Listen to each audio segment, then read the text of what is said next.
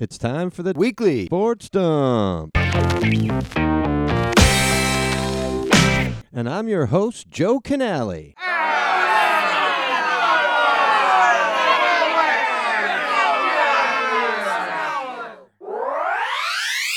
Yeah. All right. So now we're after a, Yeah. a, an aborted first start. We're back at it Unbelievable. our our our everything correspondent, except probably sports, uh, Lauren Flans, here to talk to us about a number of current events, uh, including mhm, uh, mhm. our our adopted Dutch team that we both have just losing, Mm, uh, and other things in the news. And then we will talk about Flansmas, which of course is Hells a yeah. combination of your last name and Christmas, and we'll get into that in a Mhm, minute. But first off, the Dutch. Uh, did you watch the end or did you just find out? no, I went to go on Twitter to watch the penalties and it was already over. And I was like, oh no. Well, it was, and as far as penalties go, oh, I hate penalties. Fuck. It's a horrible way to end. Everyone hates it. No one's ever like, yay, it'll be decided in penalties. Like it's What they gotta do, an eh, Take a guy off the field every 10 minutes. So once you get down to Yeah, I like six on six, somebody's scoring a goal. Then it's wide Oh, I, open. li- I actually like that. That's more fun. I think that would be more fun for everybody. and it would put more pressure on the regular overtime they already have because nobody wants to go to that kind of they don't want to go to penalty shots either but I, I feel like it would make the game more interesting. Is that a suggestion that's like i think that's out on there the table, or did you make you? did- Okay, okay, yeah. I, i, think believe that's someone's much probably better. suggesting because i think hockey does that in their overtime they take one man off the ice Oh, that's exciting. It opens it Yeah, up, Yeah, I does. think that would be way better. Yeah and of course the dutch because you and i both lived in amsterdam and Mhm, so that mhm, we kind of mhm. adopt that that country and they're they they're kind of the tough luck losers in the world cup They really are. Like they, it's so Dutch though. It's like, of course, you fuckers. And really, if there's any country that's going to be like, you know, we played very well and then we lost, and you know, that is how it is.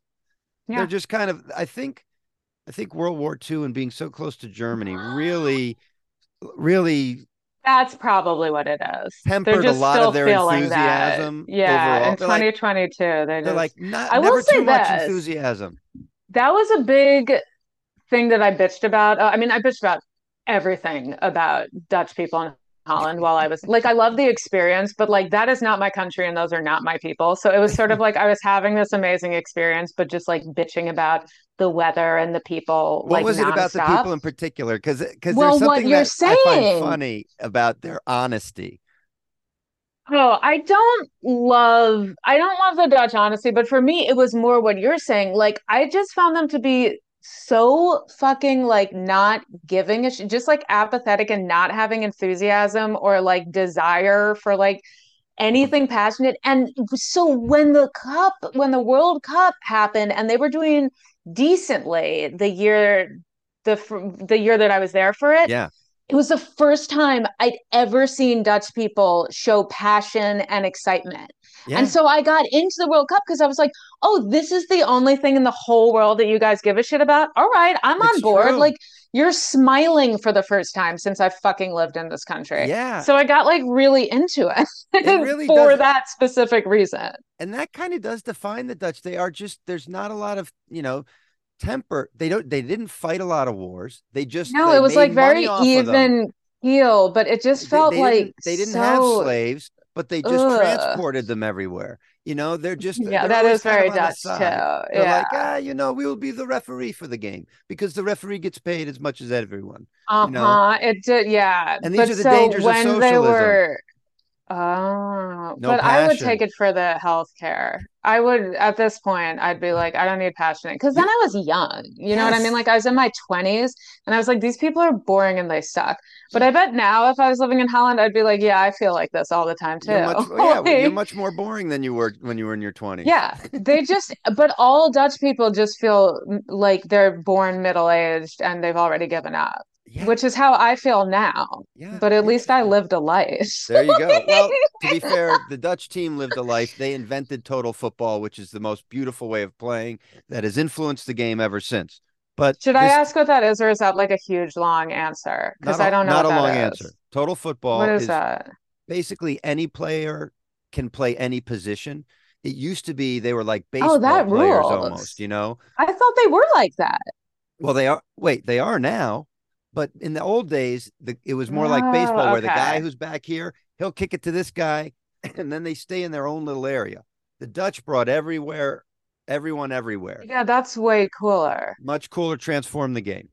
Uh, But now it's not like that, or it is like well, that. their team is not quite as much like that. That was like the ultimate expression, and then it, it got more conservative. Did every did team that. do that? What? Well, it started to influence the way soccer's played today.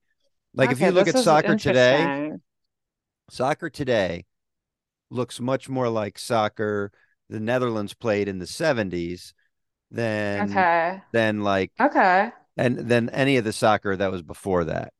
Okay, Or well, really they a lot call of it it afterwards. football, which you should know because you're like the sports guy. So let me correct you. Let me give you Thank a you. gentle correction.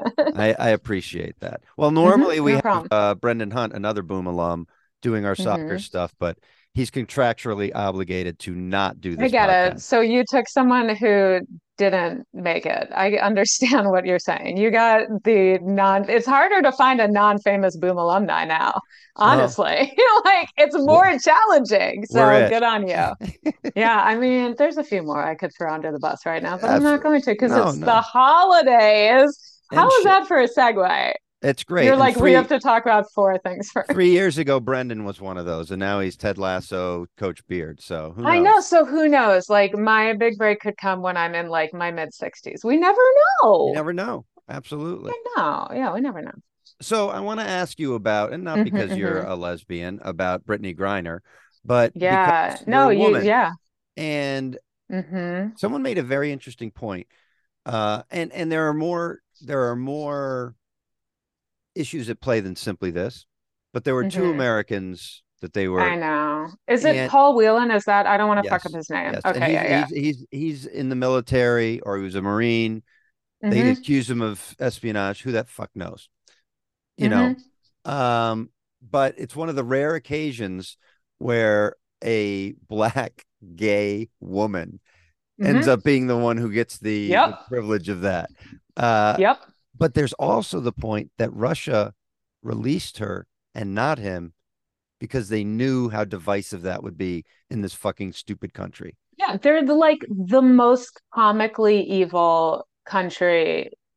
Uh, like it's Diabolical. ridiculous. The definition of They're the fucking worst, and I fucking hate them. And why won't Putin just like die already? Like allegedly he's falling Falling downstairs and shitting his shitting himself. It's like, how are you not dead?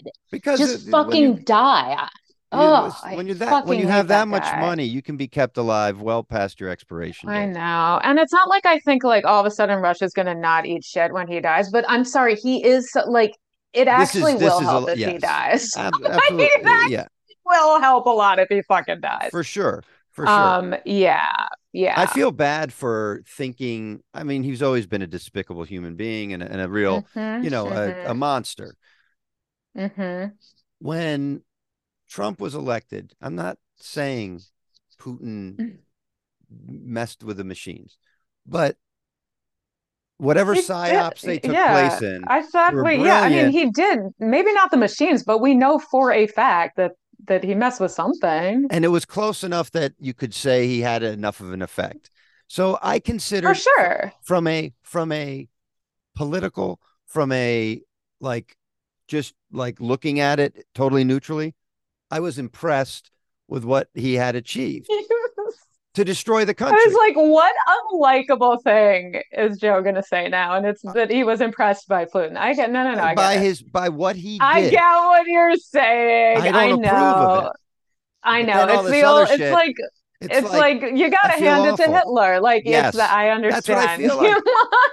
That's what i feel like because i wasn't like that i'm not like that now but when it was just the election But at the, the, genocide time, you were like, "Oh, he did a good job." And and honestly I i, hear I, should feel bad because there was genocide before with the Chechens, Yeah, you should feel that, but Brittney I understand what you're saying. You just shouldn't say it out loud, but it's fine. This is a safe space. podcast. Brittney So- Griner, yes. So she's out.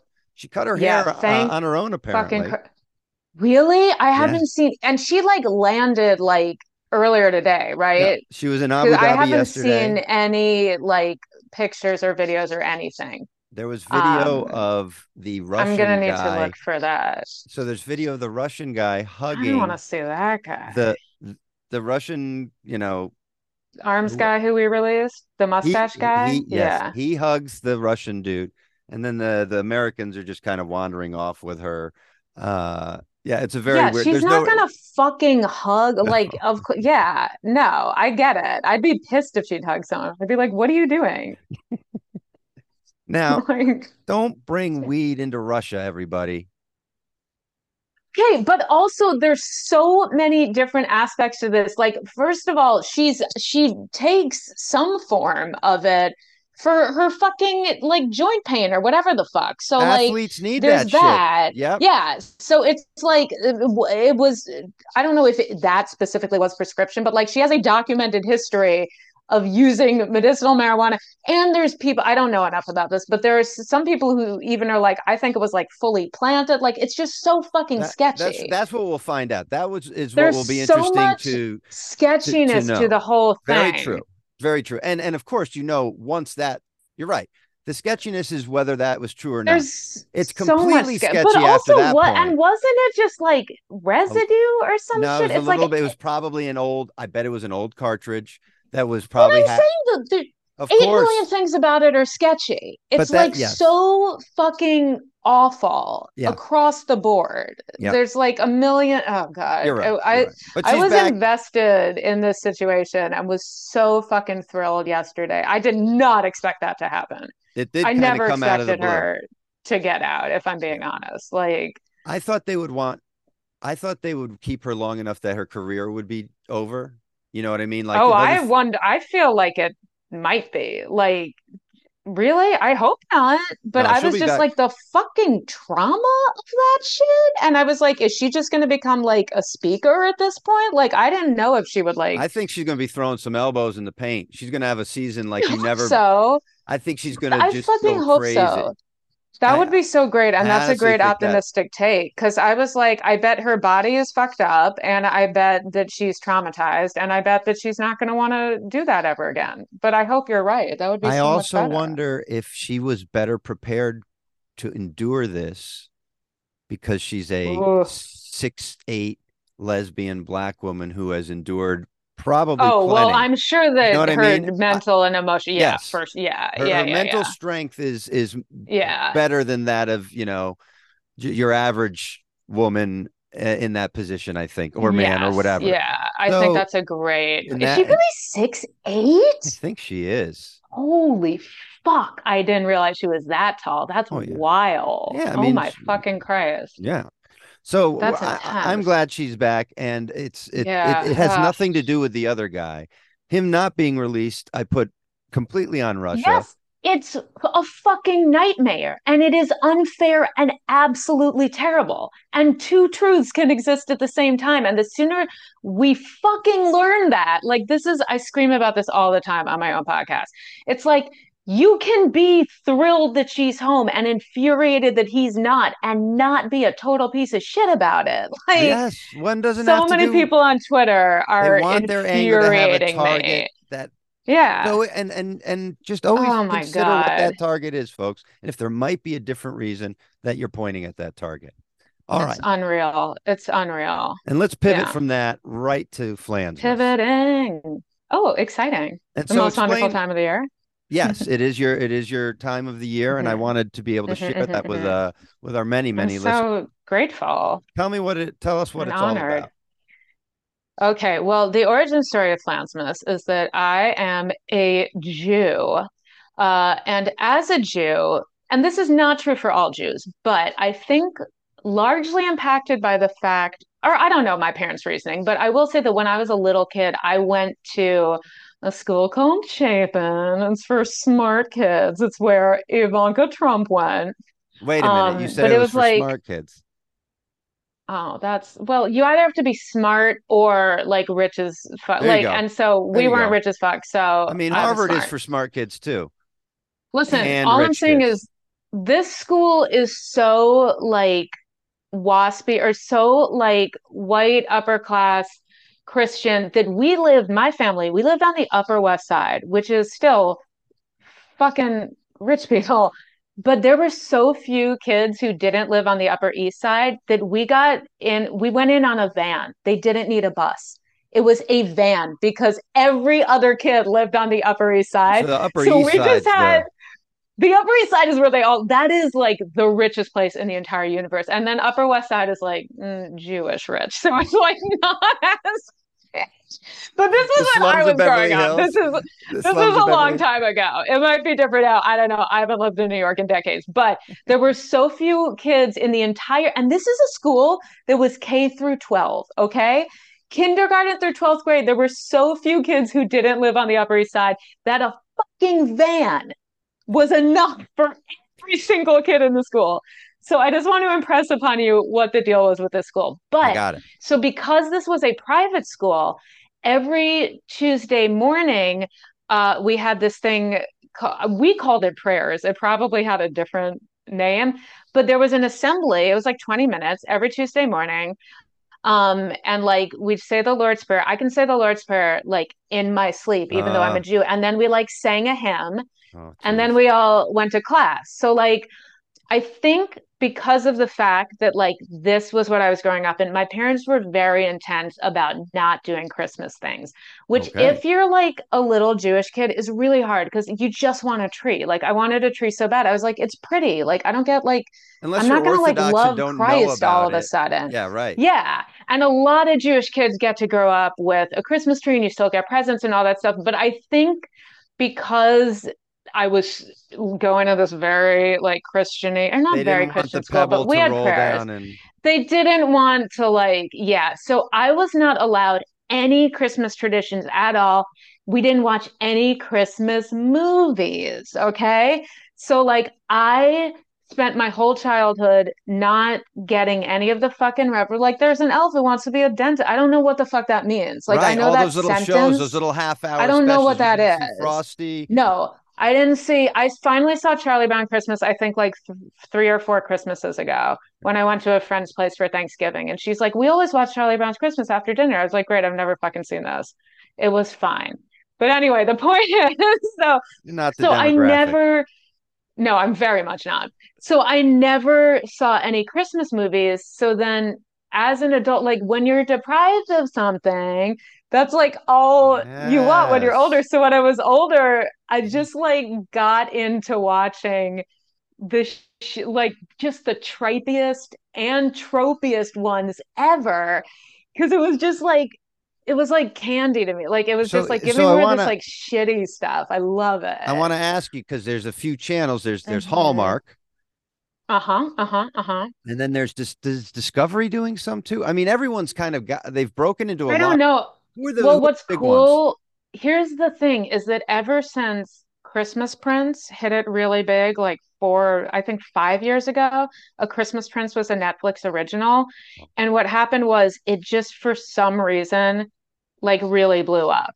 And there were like all these BuzzFeeds about it, and people were watching it. And it's a great, shitty Christmas movie. It's not good. But now the problem is because it did really well for Netflix, people for the first time started paying attention to shitty Christmas movies. And they're like, wait, we can like we can make money out like people actually want to see it. and that's when they started getting better and so then you get your fucking Vanessa Hudgens and I that you get like better people and better quality stuff. scripts they're getting better so like I've watched a couple this year where I'm like these are too good and I'm fucking pissed off I still live tweet them, but I will be very blatant. I'm like, this is kind of charming and the acting is decent, and I'm not happy with what I'm watching. Like, I want the ones that are still shitty, which are harder to find now. Do they rerun the old ones, or is it just a new slate every year? It's there are a ton of new ones every year. But So right still- now, I'm watching, I'm getting through all the new 2022 ones, and then I'll start watching ones that I just haven't seen before, but now they're wider release. But to answer your question, Netflix and Hulu now have so many, which they never used to have. Um, and they're not all original, but also they're like getting ones from other They're they're collecting the ones. Do you have? Yeah, a, is there a classic one from years past that that hopefully people can see that you Yeah, my favorite shitty one of all time. Well, it used to be this one. It's one of those ones that has two titles. Like, I think on Netflix they're calling it Christmas Crush, but that might be wrong. It's like they changed the title, so it's like on IMDb it has a different title. but I'm going to tell you how to look it up and you're all going to say thank you. The lead woman in it is named Rachel Boston. Easy to remember. She's only done Christmas films. So look Oh. up uh-huh. one that's like, that says like Christmas Crush or alt title Christmas Crush. And the guy in it is the motherfucking guy from Mean Girls. I think his name's Jonathan Bennett. Oh, okay. Okay. Yeah, Tim Meadows is the romantic lead. Um, so that for years was my like gold standard of shit. And then I saw a movie that I hope is still on Netflix called um, oh my God, what is it called? No, I just hold on. It's called is it called Ghost of Christmas? No. Oh, try to lay it's called okay, I got it. I got it. I got it. I got it. It's called Spirit of Christmas. Because Oh, the thing is, it's the love story between a woman and the ghost who's haunting the. She's like a real estate person, and she's got to live in this house that she has to sell for some fucking reason. and of course, there's a sexy guy ghost. So that's why I was like, is it Ghost of Christmas? There's so many titles that like have to do because there's a million stories where there's like a fucking ghost, but this one, Spirit of Christmas, eats shit, and it is oh. a goddamn delight because anytime they do like flashbacks to old timey, it's like the acting is terrible. The costumes, the set design, it's just so bad. The guy, the guy has like a faux hawk. Like he's supposed to have died in like the fucking 1800s, and he looks like Oh, I always- contemporary haircut. he looks like a dude. He looks like a go-go boy at the Abbey. Like he looks like a guy in WeHo. Like it's so bad, and I love it. So I think my all-time favorite shitty one is Spirit of Christmas. All right. Um, and it's a popular choice. Like people have done blogs about it and stuff. So hopefully that's still on Netflix. Watch that one. now, one one last question about this genre. Mhm, Have they mhm, broke mhm. into are there any Hanukkah films and have they Yeah. broken into gay couples in these Christmas movies? Okay, great questions. Really happy to answer these questions. First one, yes. Um, there are a couple. I've never seen one because those are they haven't been on Hulu or Netflix, but this year for the first time, there is one on Hulu, and Sarah Silverman is in it. Now, I'm pretty sure it's going to be one of those things where she has like one scene and pieces Right. out, Right. but they are really pushing her as being Oh, in the sure, movie. Like her sure. name is in the thing, she's in the like thumbnail for it. So I'm really excited to watch that one, but I think I'm going to watch it on like the first night of Hanukkah or some shit. That makes much I, more you know, sense. Much- yeah. much more sense. so that's there is another Hanukkah movie that is that I can watch this year. It's not a 2022 one, but they did just put it on a streamer. So I will be able to watch multiple Hanukkah ones this year, but I think there's only like two or three. Will They're you be still live come out, tweeting those? Oh yeah, 100%. All right. 100%. And the and Um, and the gay couples, for the shitty, shitty ones, yes, there are a couple. We are starting to get like higher quality gay ones, which is good. Like we're kind of missing the shitty window because most people aren't like me and they would like prefer we have good Christmas movies. So yes. there have been a few of those, like Happiest Season, and then um, Single All the Way, I think was the male one. And those were both like pretty major films. So in terms of the shitty ones, there's a really fucking shitty one called, I think it's called A New York Christmas. It's really bad. And it's two women and it fucking sucks. Like I was like when I was tweeting it, I was like, I need to be nicer about this. And then I was like, I cannot be nicer about I'm sorry. This is the worst thing ever. Um, so that's a really bad one. And I'm certain there are like more that I just haven't found. There's one that I haven't watched yet, and I I will not be flans missing it because because I want no, I want the lead on- to do our podcast someday, Oh, so I don't I want like a record Sure. of it. And I'm actually, I hope it's like a better one, but l l- I think it was Lifetime and not Hallmark. But it was a big deal because they did um, a lesbian. Oh, and it's a it's a black woman and a white woman, so lesbian inter or queer female interracial couple. And that was kind of a big deal because it was the first time that either Lifetime or Hallmark was doing that. And this year they put it on Hulu. So I am gonna Ah. watch it. I think it's called like Under the Christmas Tree. I don't know. They have the same fucking title. Look for the thumbnail with two women. There aren't a lot of them. You'll Well, find where- it on Hulu, Where are you? You're tweeting this out from your account, which is which is at Lauren Flans. Okay. L A U R E N F L A N S and search the hashtag Flansmas F L A N S M A S. And I have been using this hashtag that a buddy gave. I can't claim credit for it. He was like, "You need to like document these and create a hashtag, and it should be Flansmas." And I was like, "Sold." But I didn't do it for all of them because until he told me that, I like wasn't that. So you got to pick through a- your account a little bit. Those are where the gems are. Yeah, if you want to go back to like Christmas Crush era, which was the first one I ever did, I don't know. I can't help you. There's no hashtag. But for the past like fucking at least five years, if you search hashtag Flansmas, you it will ruin your life. There are too many. I used to only tweet like maybe 10 times in a movie, It's and now it's thing, every though. 30 seconds because now my brain has seen so many that like I can't make it stop. You need to So do I a version of like Christmas uh um MST3K kiss Christmas specials. Yeah, I would kill for that. If someone would like sponsor me, are you, this is my dream. This is All all right, I want to do with my Well, life. we got to I mean the sports stump would, but we're looking for a sponsor, so Yeah, you don't we'll have we money. get, No one I know has money. sponsor. So no, yeah, that's Yeah. problem. But I would, it would be a dream. All right, folks. Well, you heard it. So somebody please Mhm, mhm, please sponsor this young lady. mhm. Uh, Thank you. Well, thank you for sharing Thank Flansmas and have a happy holidays.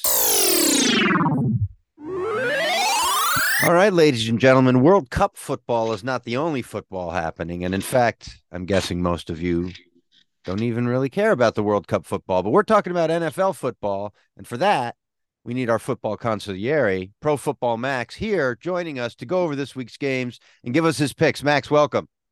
Thank you for having me.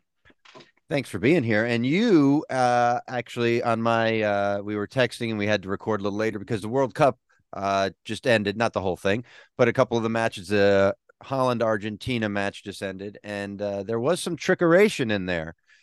And uh with the the Dutch scoring their second goal on a little fun little set piece where they depended on the other group. And what was the line that you quoted from Ted Lasso? Well, for, thanks to Ted Lasso, I've learned a lot about soccer. And those, they're not called trick plays, they're called elaborate set pieces. That's exactly right. Elaborate set pieces, which makes it sound. Now, of course, that's the British version of saying trick plays.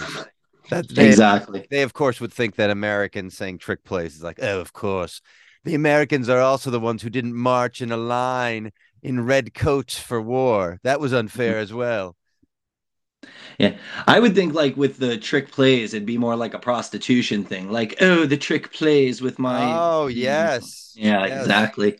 Jack the Ripper had a few trick plays in him, if you know what I mean. Uh, Exactly. exactly. Actually, England, I'll just say this, and uh, forgive me, folks, for getting too much soccer, but we're not going to have a segment this week on it. But England's national team, they looked at a lot of NBA inbounding plays for their corner kicks. And if you watch them, they often do that like thing where they line up like a picket fence type thing, where they're Mhm. just all of them in a line, which you don't see a lot of teams doing, and they break off of that. And it looks a lot like basketball uh inbounding play- plays. So the sports are converging left and right. But we're here to talk about the nation's real pastime, football, and uh, some games for you this week. Uh, how about that game uh, last night? That was something else. You don't you don't see that every day. Guy guy hasn't even been in the city 48 hours and he leads the team to a game-winning touchdown drive. You know, uh, they had a he did okay the first quarter. Actually, he had, he had a couple drives that got you know they they had a fumble and and a couple things that went bad for them, and then I think when it got down because they scored those two touchdowns in the last like six seven minutes. Mhm. And I think what it was is it's just adrenaline. And it's like, okay. And I believe that that like two minute offense is more like pickup football than anything. I get that. I get And- that. I wasn't I, wasn't surprised by the first touchdown. That that Yeah. second touchdown. I mean, they, they Oh. were playing off. They're they're letting it loose. It's backyard football. Like The Raiders oh, just know how to lose games. oh yeah. You th- you talk about championship teams and how they find ways to win. Now, the Nebraska Cornhuskers of the last eight years are a good example of this, but the Mhm. Raiders are also a great example of a team that they had two penalties in that last drive. Early in the drive. going. Yes. Mhm. And, and And- they just find ways to lose. and and more than the yardage that was given up and i said this to myself both times especially on the um on the second penalty was the fact that it stopped the clock because you know this if you're going up against an offense the quarterback Yes. i love what they were saying he's still introducing himself to his linemen and his Yes. receivers in the huddle he, you know keep that clock running why are you That's going to be 10 seconds time? extra every down just f- due to lack of familiarity. exactly You're and right. that was uh, that was the thing that annoyed me about it was not even the plays that were called and the way they coverage the the clock stoppage the they dumb only had me, one timeout. Let me knock the ball out of the guy's hands but yes. Yes. Dumb. Raiders. silly yeah All right. what can you do Yeah. So we'll talk about the not be what can you do not be a raiders fan. not be the Raider or yeah, a Raider. And not do no offense ice t like you know Oh yeah, and and ice and cube again, i'm sorry ice cube ice cube Uh, was there yeah, that's right. Uh, and there's a lot of Raider fans at the games when we go watch them, but there's less and less. I feel bad because they're usually good fans when they're there, but they've kind of almost stopped coming. It's so depressing. Yeah All right, so let's go to the early games. We got the uh, your Jets at Buffalo, big game there. Cleveland at Cincinnati, also a big game. A lesser big game, Jacksonville at Tennessee. So let's Yeah. get that one out of the way. Tennessee and Jacksonville. But uh, let, let me tell you guys, I think what all three of these games have in common is you have the potential division winner, the expected division winner, the best record in the division going against a team that is typically not known as a good team. The- Yeah. You have the Bills, Cincinnati, and Tennessee going against the Jets, the Browns, and the Jaguars. Hmm. And you know, there is this thing where in December and the best teams play their best football in December. And what's the great way to do that is to get the definitive division win at home. All three of these teams are at home playing Oh, yeah. lower tier division opponents. And I do think all three teams are going to win, but I think Tennessee is the only one that's going to have that divin- definitive stomp them down win. I see hmm. Tennessee covering their spread with Jacksonville and shutting them down pretty good. I think Cincinnati and Cleveland, Cincinnati will win, but it'll probably be about a five, six point game, one score game. Same thing with Buffalo and the Jets. I, I see it as a one score game, but I see Buffalo pulling it out. And that Jets defense is for real. I got you know, uh that like their offense, you can say, you know, they've had quarterbacks in and out, injuries at running back, inconsistency at wide receiver.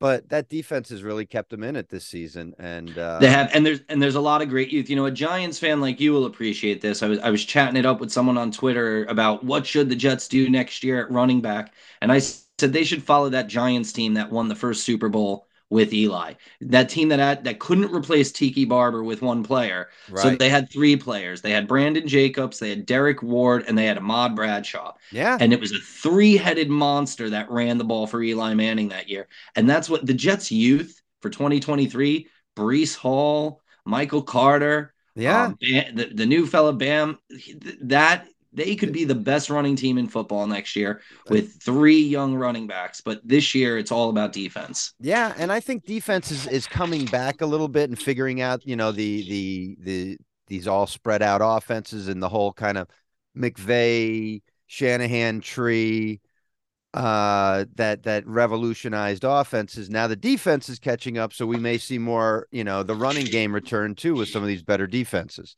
Absolutely. And uh and the Bills just have proven, you know, Josh Allen is going to keep both teams in the game. Mhm.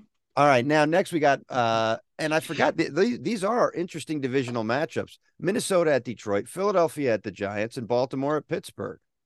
You know, it's interesting because just like the last three games we talked about, we're, we're talking about three teams that are have the best record in their division, and that could are playing teams that for the last couple, I mean, not Pittsburgh, so Not Pittsburgh. teams that have been a little bit uh, easy to stomp on. But the difference between this set of games and the last set of games is the better teams are are on the road this week. Minnesota's at Detroit, Philadelphia's at New York, Baltimore's at Pittsburgh. And yet I And it- see Yeah, and yet, despite having the better record, both Detroit and Pittsburgh are favored to win their games at home.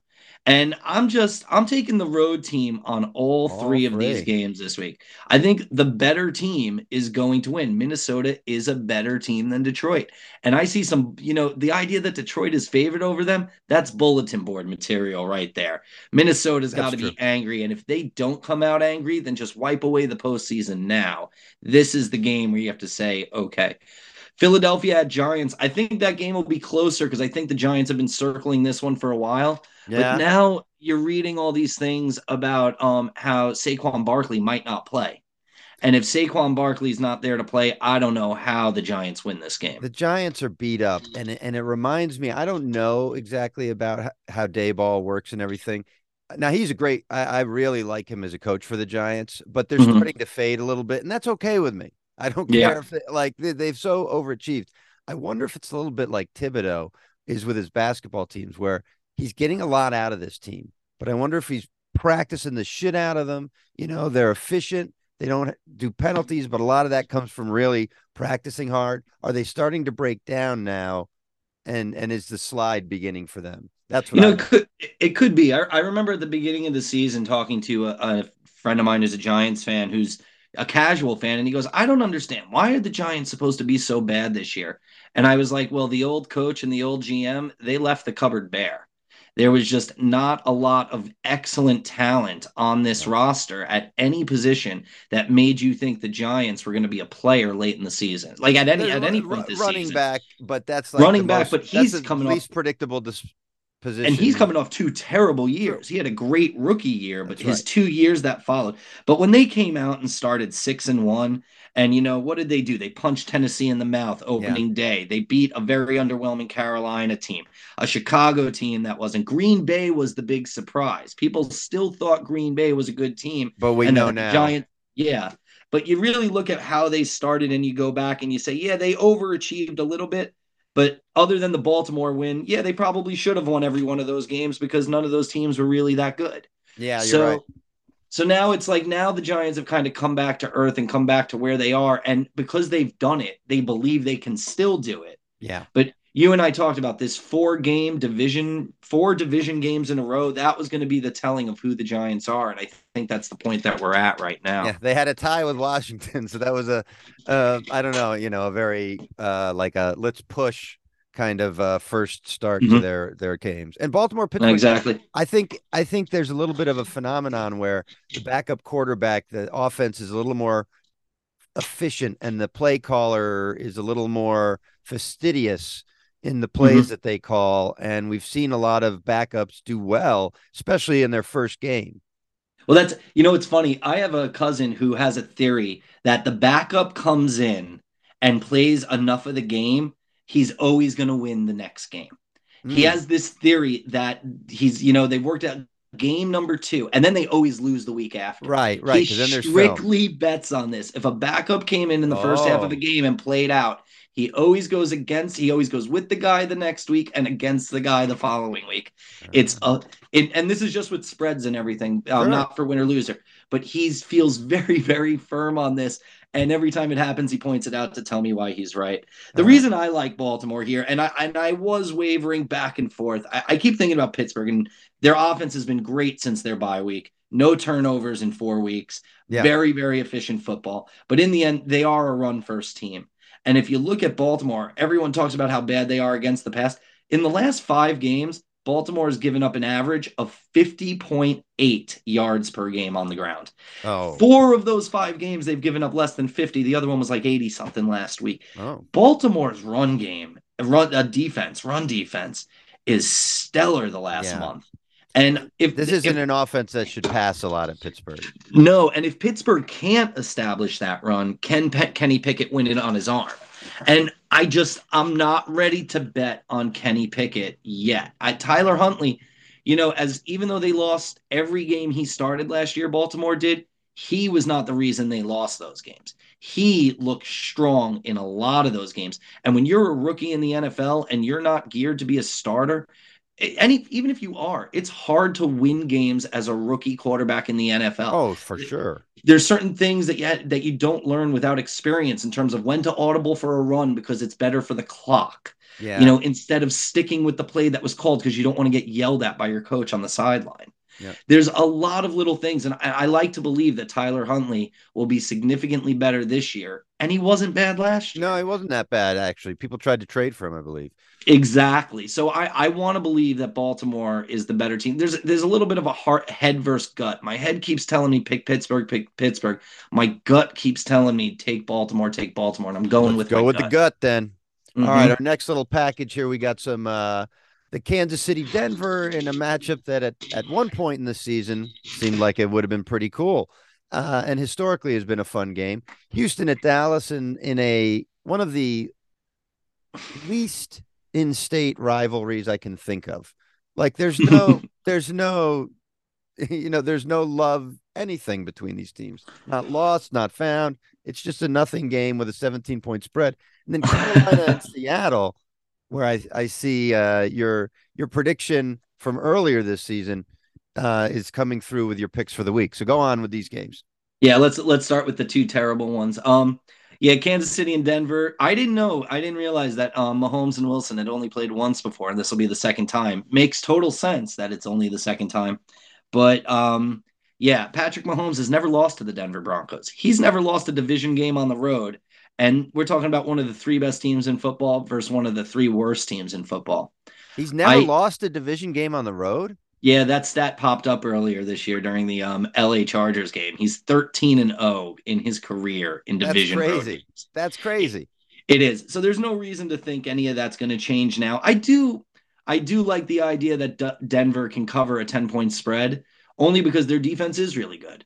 And you know, they they play Mahomes a lot and this is a gear up game. I don't yeah. think I don't think Kansas City will score 30 and maybe Denver can get to 20. Um, so I, I wouldn't be surprised if they cover a 10 point spread, but no, Kansas City wins this game. Right. Um, then... you know, it's funny in, in researching the Houston Dallas matchup this week, I started actually um, going to Wikipedia and, and learning about Davy Crockett and the Alamo because I was thinking the Battle of Texas. Like, what is what is the worst? It's in neither massacre? of these cities. Yeah. And it turns out that a lot of the Davy Crockett stuff I knew as a kid wasn't true. No. But um, it, bottom line is he didn't come out alive, and, and neither will Houston. This game's going to be bad. Okay, uh, so uh, Dallas is Santa Anna, uh, and uh, and yeah, Houston I, is is is Davy Crockett. Yeah, I think I put on uh, Twitter like forty to ten as the final score. You know that that seems very about realistic. right. That does. That seems just about right. Yeah, and then you know you and I talked about it, and I broke it here last week on the Sports Dump my belief that Carolina had the uh, had the ability to win four of their final five, finish with an eight and nine record, and win the um, South. I said if New Orleans were to beat Tampa Bay last week, I was ready to guarantee that it happens. What a horrible thing. Let me just say for a second, and I know we're going to talk about San Francisco, and San Francisco's done all right, but between Denver, uh, New Orleans, and San Francisco, those are three defenses that should be so angry Mm-hmm. Because those teams should all have probably three to five, maybe more wins based yeah. on how their defense is played. All right, back to Carolina, Seattle. But just saying with Carolina and Seattle, I, you know, even though Tampa did beat New Orleans and still holds a two game lead, you look at their schedules coming up. I still think Carolina can do it. The key is the Carolina Tampa Bay matchup week 17. Obviously, Carolina has to win that one. But Carolina, if they're only a game behind going into that matchup, right, they got the there's tiebreaker. every yeah, they own the tiebreaker because they will have beat them twice yeah. and they'll have the better division record. I really, really believe Carolina coming off the bye. Seattle can't stop the run. Carolina can run the ball. Yeah. Carolina can't stop the run either, but Seattle is injured at running back. Geno, and Seattle should have lost that game last week. Should have. Did, did they play New Orleans? No, Seattle last week played the Rams, and they yes. needed to come back. And yes. I was, we were at Dave and Buster's together, um, watching on separate sides. Yes. And I was talking to the other fellow, the one who wears the three and a half jersey.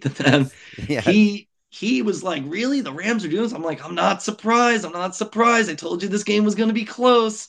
And when they went ahead at the end, I was like, "Good for Sean McVay. This he is a great coach." But that everyone wants to talk about Geno. Geno Smith without question, comeback player of the year this year. There's not even a close second option. People want to put him in the MVP race. He's not top five. No, he's not. People want to talk about how good Seattle's defense is. That they're they're good. They're nowhere close to very good, let alone great. Carolina coming off the bye, and then you know if they're chasing um Tampa, Tampa with San Francisco, we're going to talk about that in a minute. They could this Carolina's game. I really, really, really believe Carolina is going to run all over the place and pick up a win at Seattle. All right, all right. I like that pick. I'd like to. I'd like to see that makes it interesting. And I will say, you know, um, the other thing about Geno Smith, he's he's benefiting a little bit. He is having a decent season, but he's benefiting from how bad Russ is. Mm. That is that is magnifying it a little bit, I believe. The points of comparison, yeah, absolutely true. All right, so our next uh, and final trio here: Tampa Bay, San Francisco, Miami, and the Chargers, and New England at Arizona. Yeah, Again, I think- that have a little bit uh, at stake, uh, maybe for both teams, maybe not Arizona, but everybody else has something at line. No, absolutely. Uh, you know, we'll go in um order of how they're happening. Tampa Bay at San Francisco.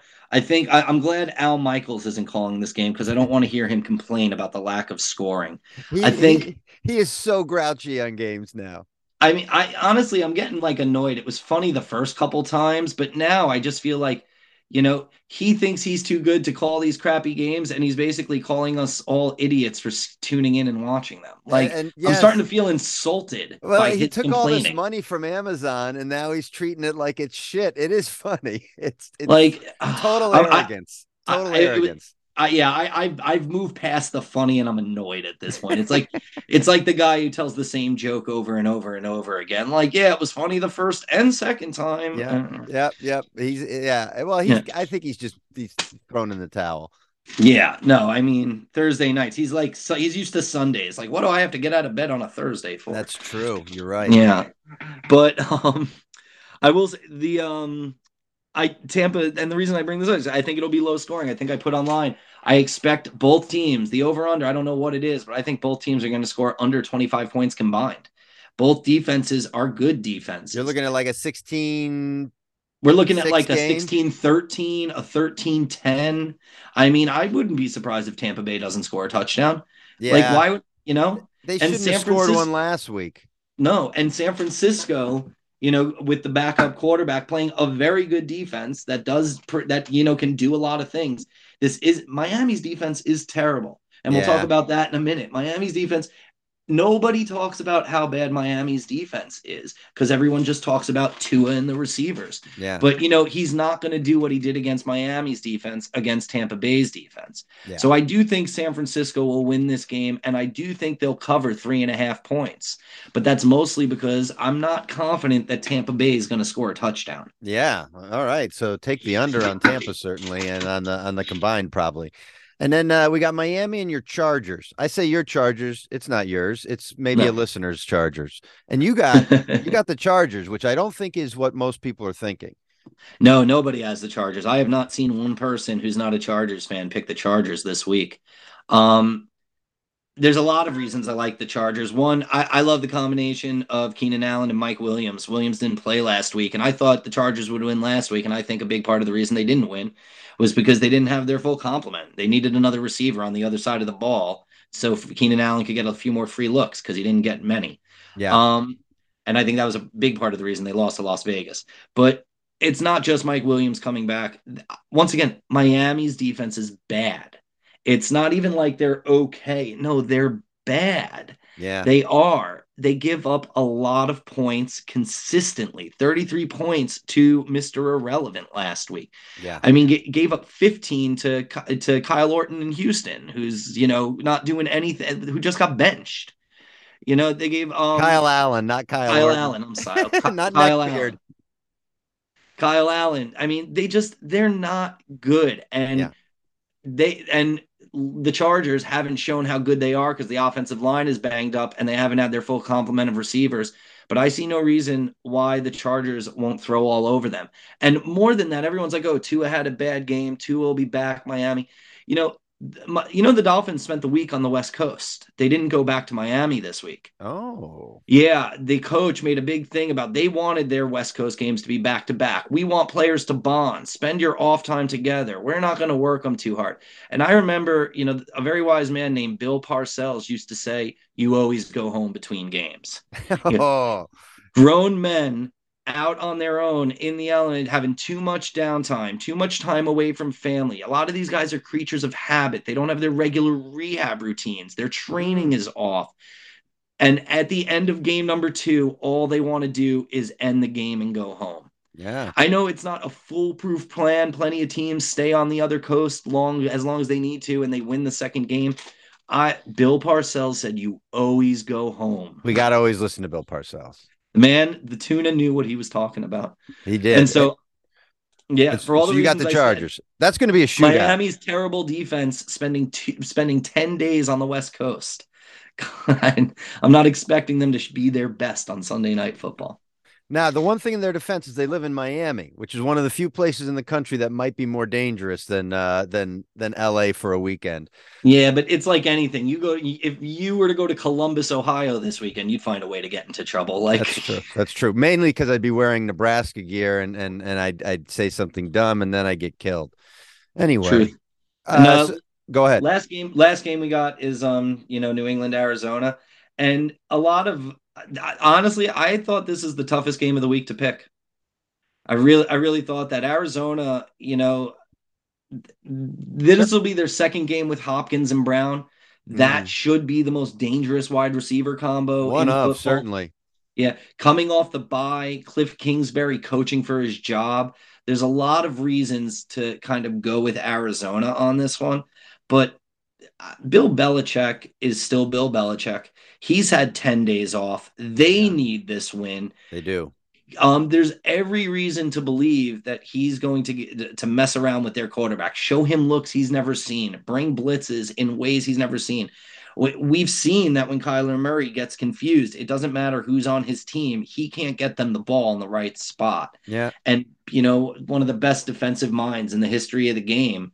Just a lot of reason to think that you know that's what's going to win out. Is this is a like kind of you know physical talent versus mental toughness here, and I- I'm I'm because I'm a Jets fan. I, I tried not to pick against Bill Belichick, so you know I um I'm going with New England. That makes sense. And another thing that I'm just wondering, late in the season here, these quarterbacks like Kyler Murray and Tua, you know, Tua has already gotten his ass kicked uh, several times this season. And for these smaller quarterbacks, as they get into this, you know, week 14, 15, 16, they're they're it's easier for them to break down, I think. And I think, you know, you've seen Arizona do not that well for the past few years in the second half. And and I just wonder if it takes a toll on these guys as the season goes on. You know, I don't I don't worry about Kyler Murray breaking down as much because he's a guy when you watch him play quarterback, he's small and he's quick and he makes a lot of business decisions. He doesn't get hit like Tua does. no, and I don't blame him for making those business decisions. No. No, but you know, this is he's got an incredible. He's not afraid to throw the ball away. Yeah.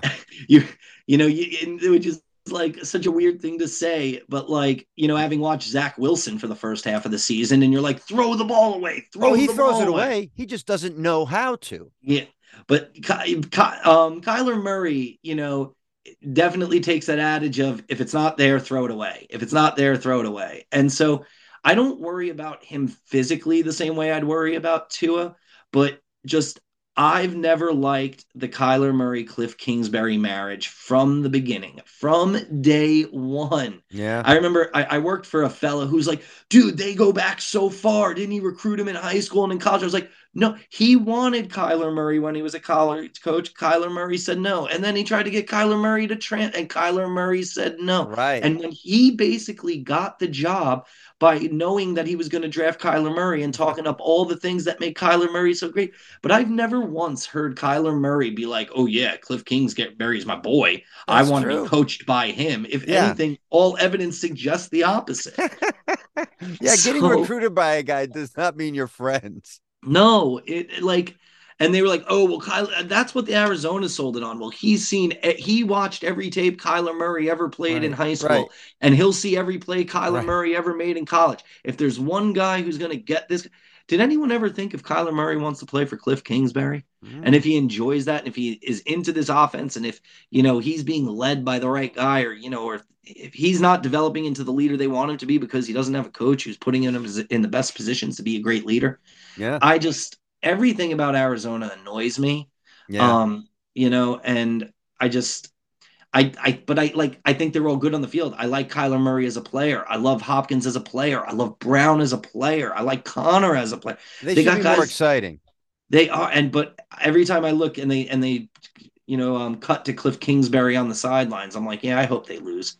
and and I feel like Kyler Murray almost thinks the same way. Like he's out there playing to win, but he doesn't want to be coached by this guy either. I do get, I do get a little bit of that, and I wonder if you know, if a new coach would just open him up and and that'll be the end of Cliff But Kingsbury. like like um like what like Sean Payton. yeah. Ooh. Well, Sean Payton may have better options uh, Well, ahead if- of him, but If like the, Chargers, if the Chargers make the playoffs, it's hard to see them firing the coach, even though Yep. they should. Another person, we we had this conversation a couple of weeks ago. Guys who have, should never have been hired for their jobs. Yep. And coach of the Chargers is maybe the highest on the list. But if they find a way to the playoffs, which I still think they can, it's going to be hard to fire him. yeah, oh, Um, definitely. They they yeah. they're very difficult. Uh, And they're also a very Jones cheap something team. like that. That's They- exactly right. Like Dean Spanos and family aren't interested in paying two guys head A lot of these salaries. AFC teams, actually, the, the, the Lions are like that too, where they're going to have a coach there and they they'll just let the contract run out, even if they should have fired him after the third year. He's on on a five year contract. They're going Mhm. to let him go. Yeah. Uh, They've done that in the past. contract. I like um, you know, I didn't know this until earlier this year. You know, the the principal owner of the Lions now is um this lady whose name I can't remember. Ford And her yes, last name. Ford is her last name. She's she's a member of the Ford dynasty, and she took over like the managing partner, controlling interest from her mother um, a couple years ago, and she Yeah. did a great thing this year. Earlier this season, when she when when the Lions started out like one and six, I think it was, or one and seven, she showed up to a practice and talked to the press and expressed confidence in the leadership team. She turned to them and said, I met with the GM, I met with the coach, I've talked about every player on our roster, what we need to improve, where we're going, and I feel confident in th- these two guys. They're not going anywhere. And that was such a bold thing that not a lot of people do, especially from that. But how good has Detroit been since then? Ah, She true. told a little bit of faith. She told every player on that team, no one's going anywhere. So buy in, double down, do whatever you have to do because these guys are staying. And if you want to stay, you need to work for them. And I thought it was brilliant. And that's something you just would not see from a lot of owners. You never see it from an owner from a team like the Lions. No, and if you see it, they don't articulate it that well. So Oh, no. She That's- articulated it beautifully. Couldn't have made it any clearer. I tweeted about it the day of because Yeah. I was so impressed by it. And look at how good that franchise has been since. All right. Well, there you go. They even made Yeah. Jared Goff look all right. All right. Well, where can everybody check your stuff out, Max? Yeah, for full picks, for um, you know, full picks, some predictions, confidence points, you go to profootballmax.com slash weekly picks. Or if you just click on Pro Football Max, you'll find the link for weekly picks. You can also find me on Twitter, Pro Football Max, or Instagram, Pro Football Max One. There you go. All right. I will see you this Sunday. Thank you very much. Have a good one. You too.